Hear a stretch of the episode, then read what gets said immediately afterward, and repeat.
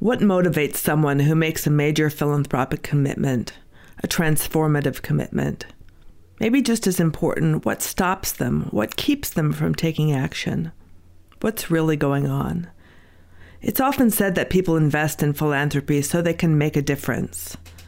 When we go beyond the cliche, dig deeper into what's going on in the world, what do we find that might be stopping people from believing that they can make a difference? What might be stopping people from making a transformative investment in your cause? This is the Philanthropic Quest from philanthropicquest.com. I'm Pam McAllister, and in this week's episode, Jim Lord will reveal some surprising insights into these crucial questions. Stay tuned. Thank you, Pam. I'm uh, really interested in this, getting into this. What if, what if we pulled back the curtain to see what philanthropic leaders, people who make these kinds of amazing commitments, what they're really thinking and, and, and what they really want. And, in, in a sense, what if we could know the mind of the donor? Now, first, I have to say that we're not presuming that we know what's going on for any one person or really for absolutely everyone. We have to basically ask them the right questions and stay curious to find that out. Uh, we often say that if you want to find out what's on a person's mind, the most direct path to that is simply to ask the person. So we have noticed some common threads in the well, really thousands of interviews that we've done over the years, the people who have studied with me, and then working closely with others on their own dreams that they wanted to see realized. When you're in that relationship, well, I've, I've just noticed some threads. And certainly making a difference, a real difference, is one of them. One of the things that I've seen over and over that most philanthropic leaders are, are really hungry for. Now, this isn't just a cliche. I want to make sure that we're not just sort of giving lip service to this. It goes really deep, really deep, especially when we're talking about these major gifts, these legacy gifts. People are are really coming up to face their own self efficacy, their capacity to be an actor in the world that has some agency, some personal power. And, and, and that is a, a deeper place to go when we think about this. Now, I'm not suggesting woo woo or anything like that. I'm suggesting things that aren't usually talked about. It is really about feeling that one's life has mattered. And sometimes that does get spoken about in, in legacy giving, that, that you've stood for something. There's an even deeper level to look at this. And that is the greatest anxiety, I believe, that any human being faces. And perhaps it even is accentuated for those who have all the material wealth. And that is the denial of death. It is the notion that we will try as well as we can to not actually believe that our lives will end.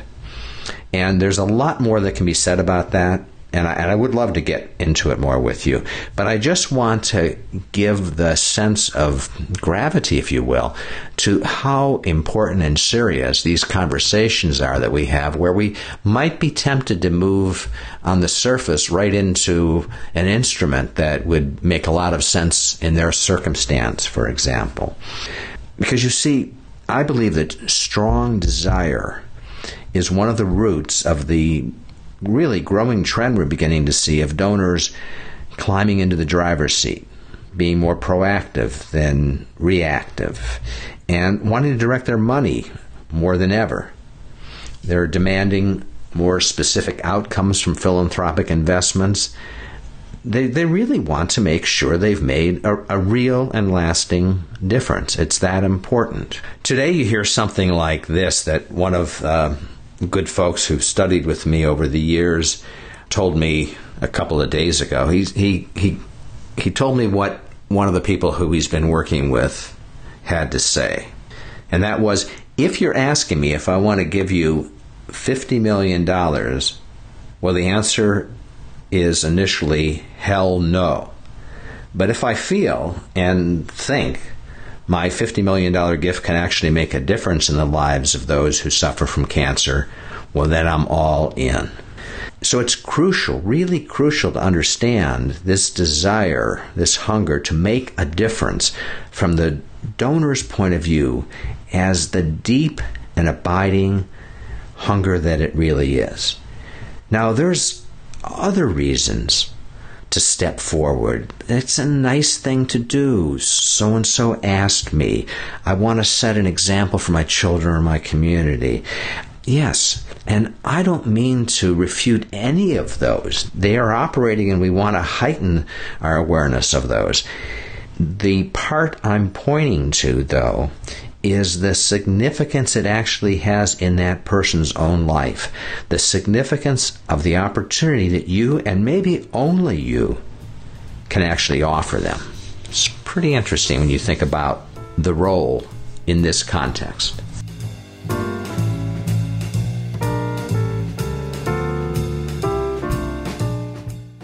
There's a question about making a difference that's almost never spoken almost never asked out loud. But it hangs over many people and keeps them from investing themselves as fully as they might really want to. Understanding this question suggests a different capacity for you, a different role perhaps, as someone who does a whole lot more for the world than just raise money. Here's Jim again.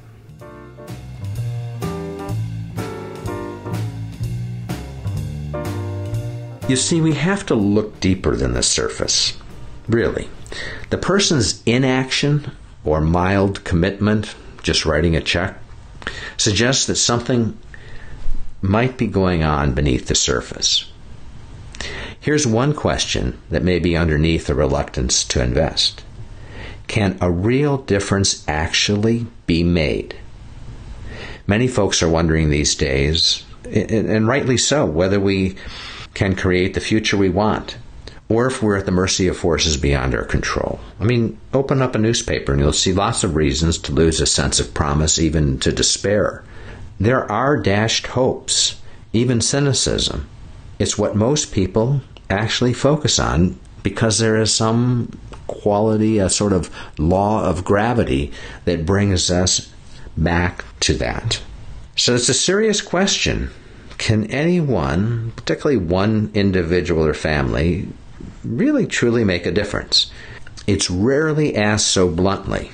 But, but if it's ignored, it dampens the enthusiasm and commitment and the possibility of what could be coming up, what could be possible.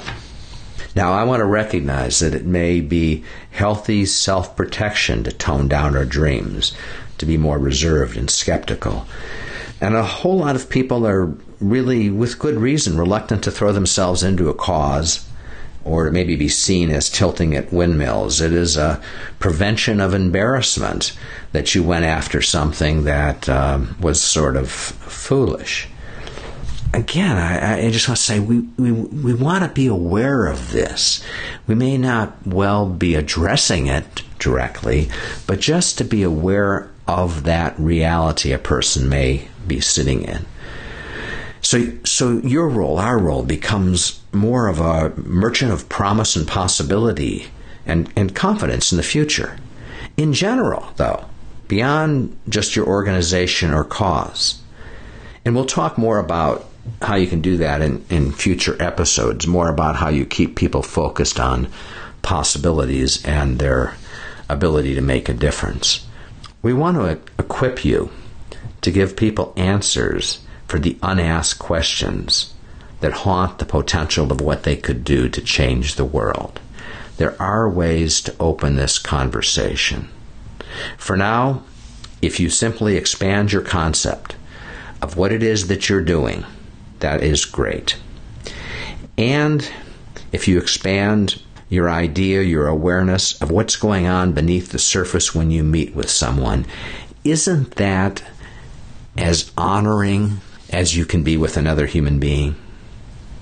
I mean, even without answering these kinds of questions, you're coming from that place of understanding and not trying to hide it or to walk away from it when a, there's a slight opening of a door by the person.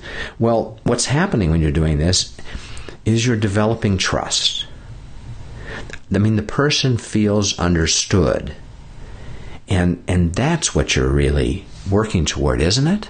You see, the reason that I feel like this, I mean, I hope you can sense the depth of my uh, commitment to you, my feeling about this, is because yours is a role that often is misunderstood.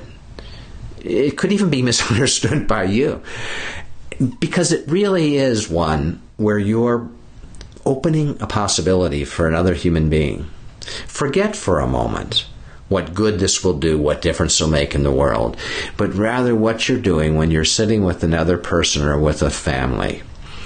And you're opening this door to some possibilities about making their lives have counted, have mattered for something, something big and significant, where they were at the root of it concerned with others, they were concerned with the future. I mean, uh, I, I can hardly think of any more noble a calling or important of one, especially in this day and age, where people are moving toward as important as it is, social media and other ways to connect with people, you have an opportunity to go back to a old home truth, to a uh, place where people really live and breathe about what most matters to them, while other kind of superficial ways of connecting are proliferating, and there's so much atten- uh, uh, competition for our attention that you have not only the right but in some sense, some sense, the responsibility to meet with someone in such a human way and still having a desire to see something happen as a result, not merely to hold their hand. I think that's really amazing. And when I said responsibility, in my mind, what I saw was the two words response hyphen ability. That you have that capacity and what a wonderful gift and role that is that someone has given you without even them really knowing it, especially if they if they just think about just show me the money. And in fact, you have the opportunity to show the person real meaning. And as a byproduct of that, yeah, to deliver some money, some money that really does something. So that was what was on my heart, and I wanted to speak with you about. Thank you for listening. As a friend of mine often says, I'm a lot clearer about that now. Let's see what happens between now and the next time we're together like this. Thank you.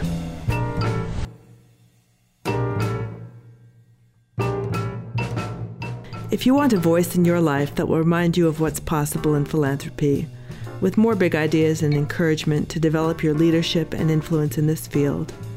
Be sure to sign in for free email updates with future episodes, transcripts, and more at philanthropicquest.com.